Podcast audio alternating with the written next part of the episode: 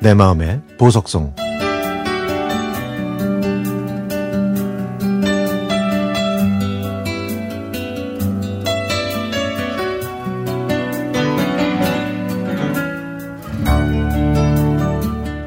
6월 18일은 친정아빠의 87번째 생신이었습니다. 친정아빠는 현재 몸이 불편하신 엄마를 돌보고 계신데요. 엄마가 사고로 언어장애와 오른쪽 편마비가 온 지 벌써 15년이 되어 가거든요. 자식들 출가시키고 손자, 손녀 보면서 편안하게 생활하실 수 있는 연세가 되셨을 때 엄마의 사고로 많은 것들이 변했습니다. 외출하는 것도 쉽지 않고 평소에 하던 모든 일들이 누구의 도움 없이 생활할 수 없게 되는 바람에 아빠와 엄마에겐 쉽지 않으셨겠지만 지금까지 잘 버텨주셔서 정말 고마울 따름입니다.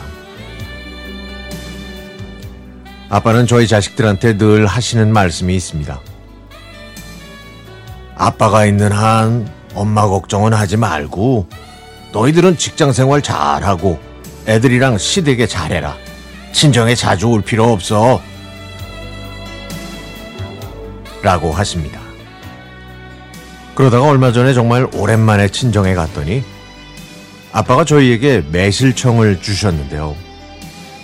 작년에 담궜다고 하시면서 따라주시는데 이제 곧 아흔을 바라보는 연세에도 이렇게 자식들한테 조금이라도 더 먹을 걸 챙겨주려고 하시는구나 하는 생각이 들어서 더 죄송했습니다. 아빠는 늘 괜찮다. 너희들만 잘 살면 된다고 하시지만 작은 것 하나라도 자식 먼저 챙겨주시죠. 아빠.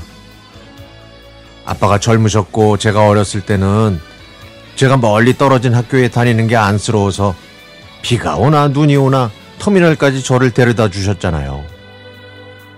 그런데 지금은 직장 다니는 저를 위해서 저희 아이들을 어린이집에 등하원 시켜 주시네요.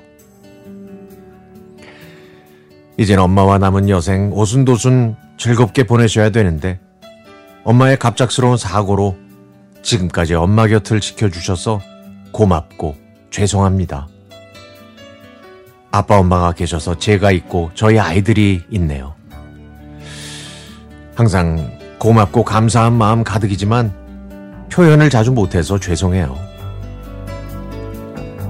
아빠, 생신 축하드리고요. 지금처럼 저희 곁에 오래도록 함께 해주시면 더없이 고맙겠습니다. 그리고 드릴 말씀이 있는데요.